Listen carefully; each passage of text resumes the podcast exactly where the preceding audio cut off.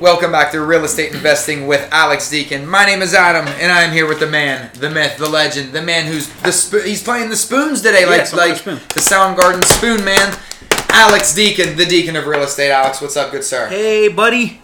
Listen, I know people aren't going to believe this, but this is pre-taped. It's a Friday. We're feeling good. Sun's out. Playing the spoons.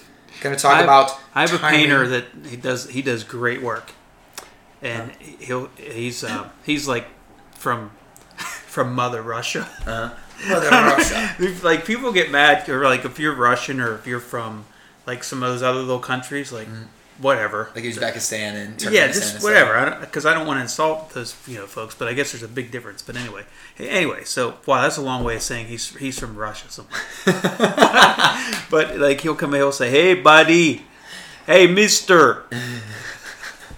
I'm like, "What do you want, man?" "Hey, Mister." He's just funny. But that's my story about Russians. I hope I didn't offend anybody. Does he know Ivan? Ivan Drago. Sorry. You are an idiot. Well, on this, we must break them on this podcast. Is that from Rocky? I believe that is. Except I think that Rocky 8. I was going to say Rocky 2018 if they're talking about podcasts. All right, but we are going to talk about today, now that Adam and Alex comedy hour is over. Mm-hmm. Thank God.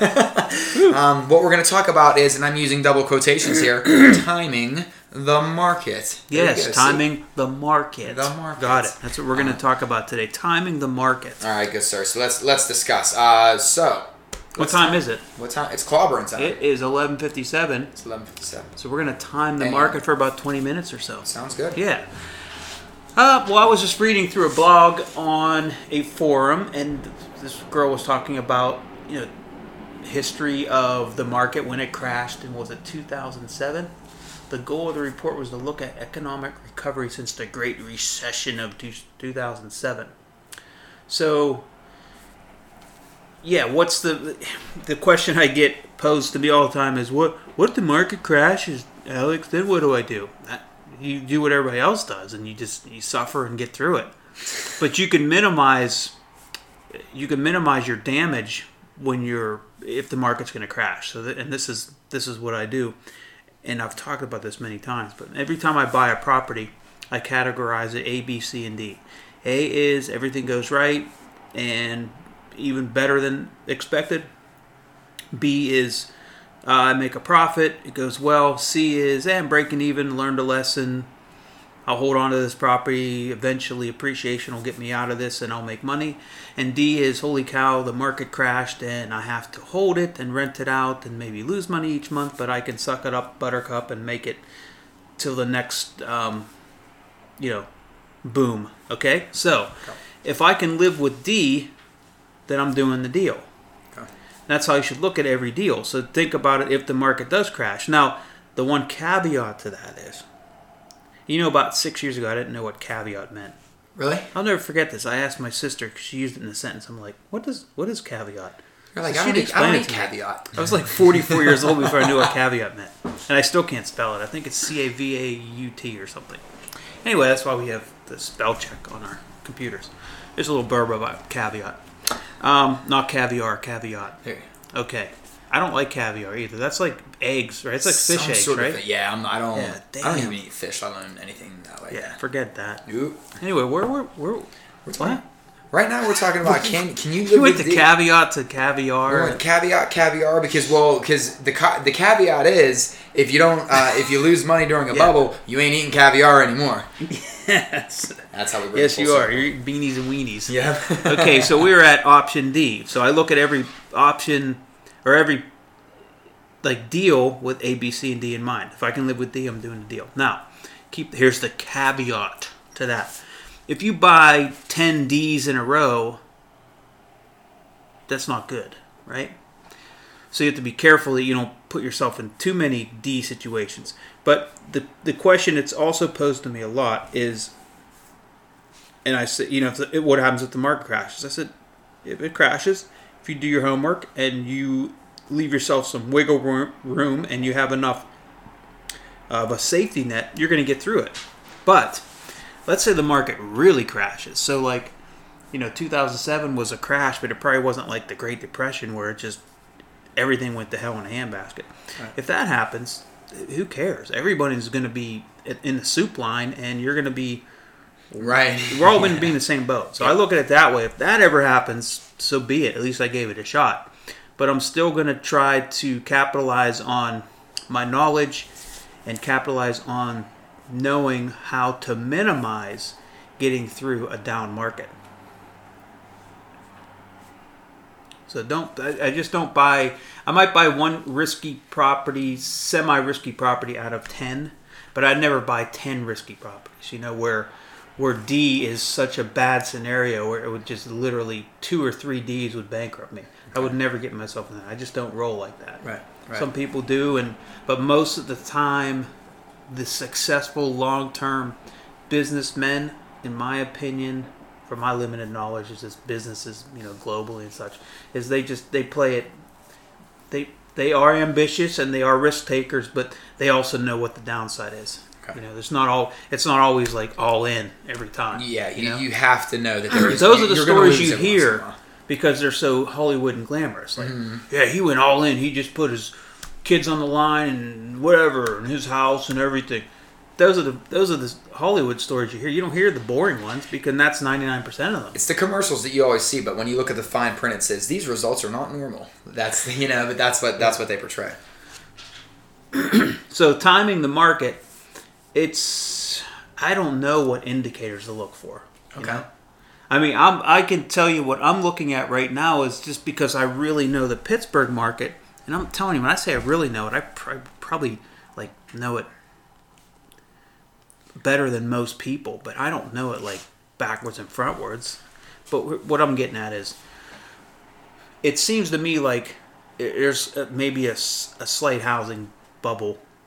It might be nationwide too, you know. But I'm just seeing it in Pittsburgh. You have a lot of investors coming here from out of state. It's affordable here. We got guys coming in from New Jersey, from Boston, from Japan, from China, from Australia, from Israel, from San Francisco. These are, I guess, all places that are super expensive, right? So, like $1 million home in Boston is maybe $100,000 here or something. So I got a lot of influx of people coming here and buying investment real estate, and you have the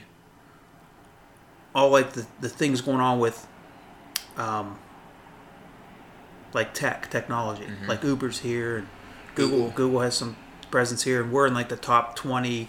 We're on the like 20 areas in the country that might be the next Amazon headquarters. So, you know, all that is that tech thing that's out there, the sizzle that's kind of out in cyberspace, and along with the affordability of real estate here, it's bringing a lot of people here, and it's overinflating prices, at least as far as the investments are concerned. Now, let me ask this question, and this, I don't know, this might be a dumb question, this might be the question of the day, so I'm really kind of taking a chance here. How much should you believe, like when people say, there's a bubble coming, or there, you know, or there's a crash coming, or this or that. How much should you really believe the hype? But let me back up then. Yes. There's always a bubble, and there's always a crash coming. Okay. There's always a boom coming. It's always coming. Something's happening right now. I think we're heading into a bust because I don't know how much increase in prices we can sustain, and I think it's probably happening nationwide again. Okay, you know, so it's a never-ending pendulum, man. It's always going to be that way, and it's going to go like it was hard to get like in 2007 when we crashed, 2008 until 2016 or 17. It was impossible to get a loan. You know, it was just really, it wasn't impossible, but it was much harder. Yes, and it probably should have been much harder because it was way too easy to get loans in the 2000s and the late 90s. And that's what got us in the part of the trouble we got into. And now I'm seeing the loan requirements loosen. So now it's becoming easier to get money again. Good. And then what's going to happen is there's going to be some sort of crash, and then it's going to be hard to get money again. Right. So it's a pendulum. So I think one way to time the market is to always be in the market. You kind of, like I said, you put these all in different scenarios, A, B, C, D. You have your downside mapped out. You know you can get through a down market, but you're always in it. like the investors that just dip their toes in, or they just want to be in when it's a good market, those aren't savvy investors. Okay. The savvy investors are in the market when it's down. They're heavily in the market when it's down. Okay. And those are the ones that, you know, you set yourself up, you got money, you have availability to capital, and you can pounce on those deals because you know you're getting them at half of what they were selling for last year, and you know in 5 years they're going to be selling for more than what they were selling for 5 years ago. Okay. So that's when real savvy investors are, I think they're just always in the market.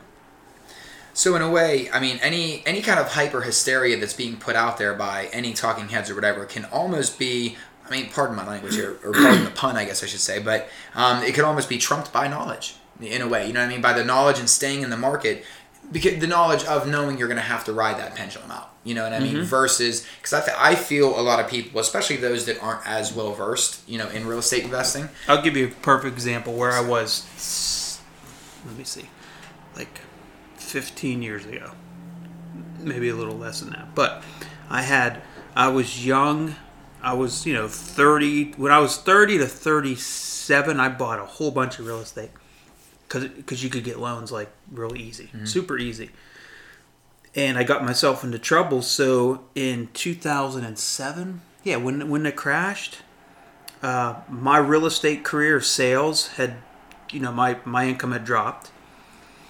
And my investment portfolio was losing at the time $4,000 a month, right? Because I had bought all this property the wrong way. Mm-hmm. I didn't do my homework. I wasn't mature enough. I didn't know what I was doing. I just had the ability to buy, and I thought, well, this is what you do. You just buy real estate, and you know, you get a big car, and you have lots of money. And that's not how it works. So I got myself into some trouble. I never had to miss a mortgage payment. Never had to go bankrupt. Nothing like that. But I cost myself 10 years of prosperity because of my stupidness. Yeah. So my point is I was in the same boat as what I'm preaching now is what I wouldn't have preached 10 or 15 years ago just because of my wisdom and what I've been doing it for, and I've been there and I've done that. And you've got to live through the experience of mm-hmm. having a client. Yeah, I wouldn't change it for anything because now that made me who I am today. And now you have to fail in order to improve. There's just... You can't just be winning all the time because it doesn't mold. You don't get molded into something that's worth molding. To be honest, you got to get knocked down to build character. Because we all, it's how we bounce back. It's not about how what's always. You know, it's like it's always said. How hard do you work when nobody's looking? You know, that's always the thing that I go by. But you know, so what else with timing the market? What else, sir? Or I'm sorry, timing the market. Always being in the market is good though, because I think that's one where typically people do hear that and it's like, oh, maybe when the papers say the market's crashing, that's when I'm going to get excited. You know, that's when I'll get excited.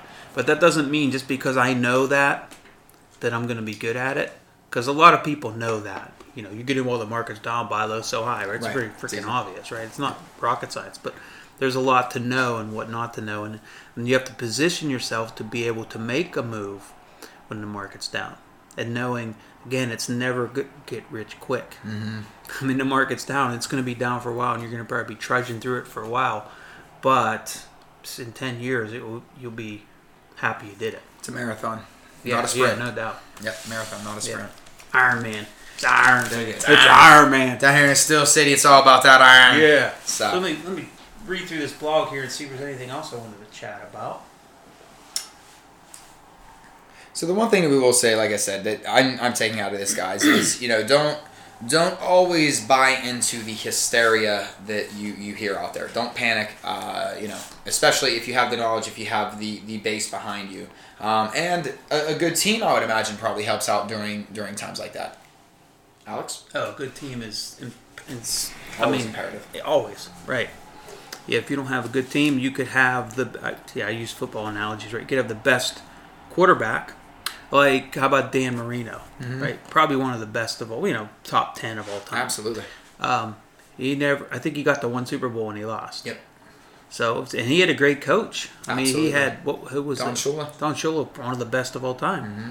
So they just didn't have a good team. Yep. They didn't have whatever it took. No defense, yeah. Great offense. And then you have someone like, now, it's probably not the best example, but Tom Brady's phenomenal, right? But to do what his team has done for 17 years or whatever, 18 years, it has to do with that coach and the team. In the system, yeah. The system. Like you always say, everybody stays in their own lane, everybody knows their roles, and everybody kind of, So. Do your job. That's what Belichick says. Yep. Just do your job and we'll win. So I'm just looking at this chart here about five-year home appreciation since from 2012 to 2017. Man, it looks like, holy crap, like California up 57%? Wow. How can you sustain that? You know, well, you remember because it crashed, right? So it was probably like, so let's say a house was worth $500,000 in 2006, and then in 2008 it was worth $250,000. Right. So maybe it's back up to where it was, but to go up 57% is insane. Nevada up 66%. Pennsylvania is up 13%. And I think Pittsburgh, I mean, that's a lot. 13% is a lot. That's five-year home price appreciation. I even think it's higher than that, to be honest with you. Because Pittsburgh is, I think they're lumping all the areas of PA. I think Pittsburgh is probably higher than 13%. Because that's over 5 years. And I think on average, Pittsburgh has always been around, and when I say Pittsburgh, I'm talking like all of Allegheny County, which is a pretty large different communities and boroughs. Mm. On average, they've gone up about 3% a year, and that's about right. I mean, 3% times 5 is 15%. It says here it's gone up 13%, but that's one of the lowest ones. Now, this would be home appreciation, right? This has nothing to do with property, houses. Okay. Houses, apartments, whatever, up 13%. But, man, some of these areas are 18% Virginia, 26% Ohio. Actually, 13% is the one of the lowest. Actually, is the low. Oh, Connecticut was up 5%.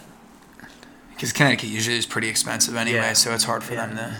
But it's insane. You know, you can't. There's no way we can sustain these prices and not have something coming down. What I find ironic is 1, 2, 3, 4, 5. The top five states that, and I don't know if one. The darker ones are the highest appreciation. Right. So, but the top five, we're looking at California, Oregon, Washington, Colorado, and Nevada. Yeah. Those five states. I don't want to tie one to the other, but they all have legal marijuana. Sweet.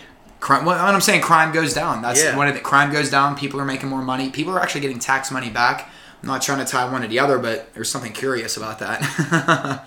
Not only is appreciation high, but the population's high. Oh, ba-dum-ching! Good one.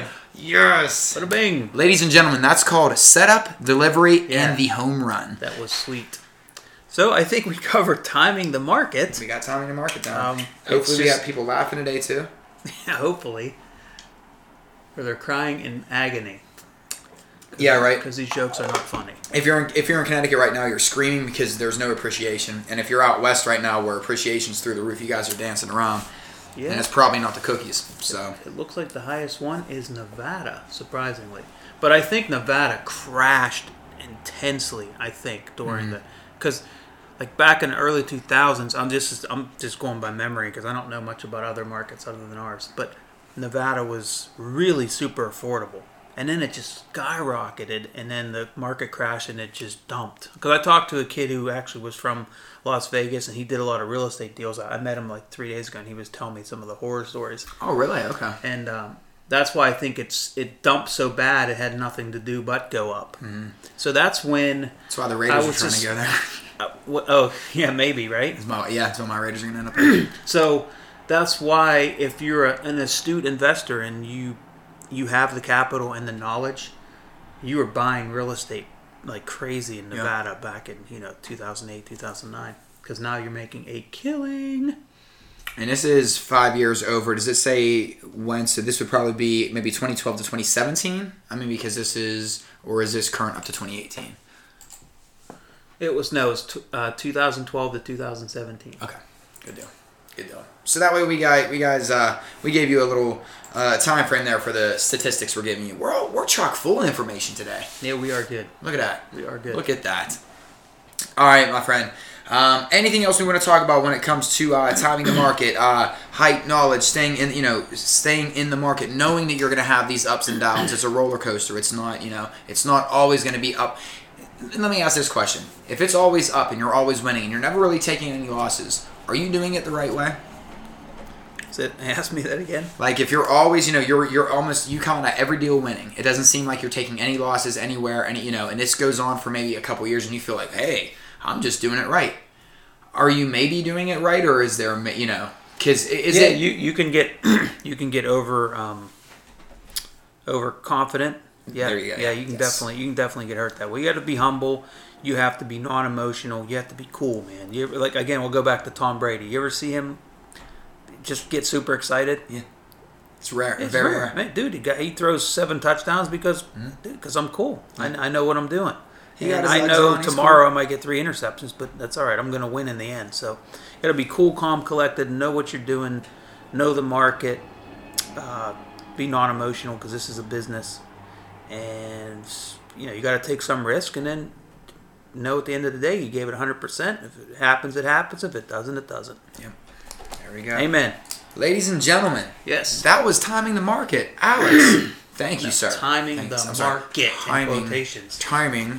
market. No, but there's a lot of great info there, guys, so make sure you take that with you. A lot of jokes in there, too. It's Friday. We had to kick back and clown a little bit today, guys. But make sure, while you are here, make sure you're checking us out on Twitter, on Facebook. We're all over social media. Apple Podcasts, Google Podcasts, Spreaker, check your favorite podcasting site, search Deacon Hoover or DHRE. You should find us. Make sure you're visiting DHREA.com. Go to meetup.com too. Find Alex Deacon, the Deacon of Real Estate. He does real estate investment networking workshops that are fantastic. Once a month. We got an April one coming up talking about creative financing. We're going to have a guest speaker there, and the guest speaker is Matt Bean, attorney Matt Bean. Yes. So big things happening in April. Make sure you're checking out everything going on with Deacon Hoover. Guys, we appreciate your time, and we will talk to you next time.